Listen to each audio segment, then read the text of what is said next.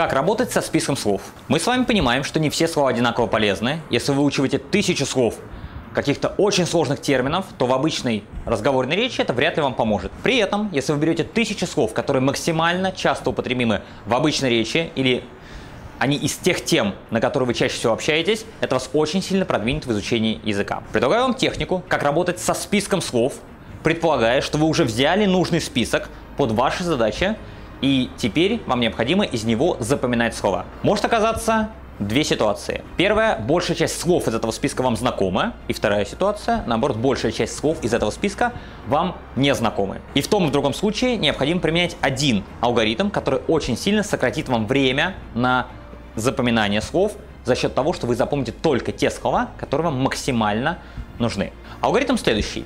Вы берете список слов, закрываете перевод английский, смотрите на первое русское слово и пытаетесь вспомнить перевод. Если перевод вы вспоминаете, сверяетесь и он оказывается верен, вы задаете себе следующий вопрос. Нужно ли это слово мне? Нужно оно может быть для двух задач. Для активного употребления, то есть вы точно знаете, что вот слово крокодил вы встретили, и прямо завтра вы пойдете всем рассказывать про крокодила, что это очень важный зверь в вашей жизни. Тогда вы отмечаете его галочкой. Второй вариант.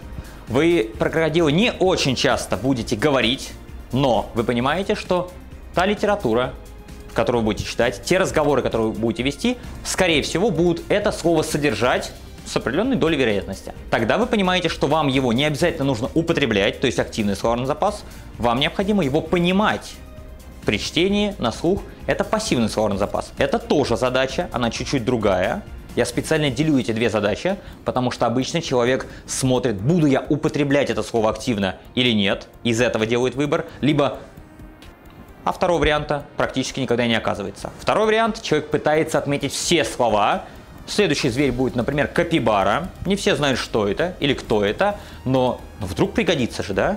Когда-нибудь я где-нибудь услышу, вот в этом видео я же услышал слово капибара, поэтому надо же его на английском учить.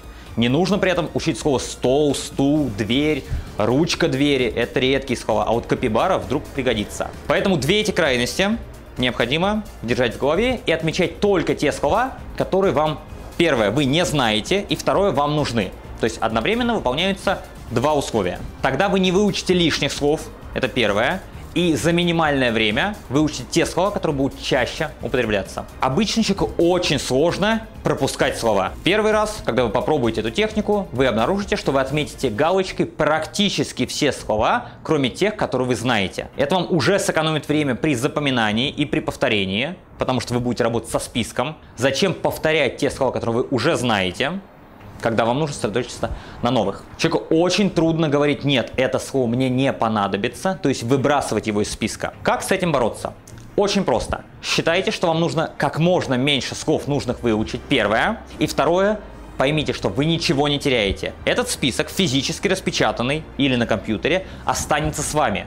И с некоторыми списками я работал в 2, в 3 и даже в 4 подхода, когда у меня список на 2, 3, 4 тысячи слов, например, по какой-то либо это новый язык, либо это несколько сотен слов технических терминов, и мне нужно на завтра, например, иметь беседу или переводить именно по этой тематике, то, разумеется, я не буду все слова запоминать. Я сначала запомню самые нужные, и потом, когда я это сделаю, доведу их до автоматизма, начну их узнавать в речи, возможно, приду в активный словарный запас, я могу вернуться к этому списку и проигнорировав те слова, которые я уже выучил, которые галочками у нас стоят, можно, кстати, в этом случае отмечать точечками те слова, которые вы уже знаете, и тогда у вас останутся те слова, которые вы пропустили.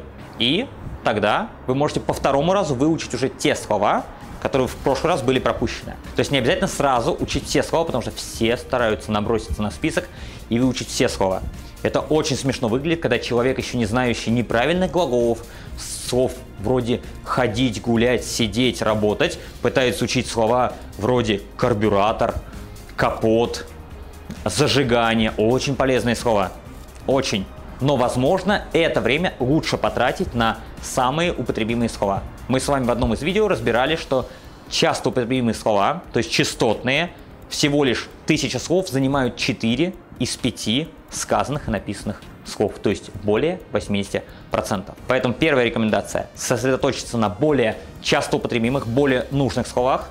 Дальше вы можете этот список прорабатывать повторно, если он вам понадобится. Это одна из пяти техник работы со словарным запасом, это работа со списками. Также списки можно использовать для выявления ошибок, методом воронки, об этом мы поговорим в отдельном видео. Также есть еще четыре способа набора словарного запаса, которые для разных задач подходят. С ними предлагаю знакомиться в следующих видео. А данный способ работы со списком, он позволяет нам минимальное время потратить на выбор слов, потому что слова уже за вас подготовлены. Есть слово, есть перевод. Очень надеюсь, что есть транскрипция. Если мы говорим про английский язык, без транскрипции я бы не рекомендовал использовать списки. Все равно будут ошибки, даже если вы идеально знаете правила чтения, потому что есть исключения. Поэтому список мы используем только тематический, именно тематический, где слова собраны по темам. То есть посуда, и вот у нас предметы посуды. Мебель, вот у нас мебель. Животные, животные. Это нужно для того, чтобы запоминать слова в определенную ячейку памяти, то есть в определенный контекст. Эти слова будут легче извлекаться из памяти, и внутри одной темы намного легче слова и выбирать, и запоминать, и не будет вопросов с многозначностью слов, что это за слово означает именно здесь. Поэтому берем тематические списки, и этим способом мы набиваем основной скелет то есть основной объем тех слов, которые мы знаем. При этом остальные способы позволяют нам взять те слова, которые из тематических списков мы никогда не найдем, либо которые очень редко в них встречаются, либо плохо запоминаются.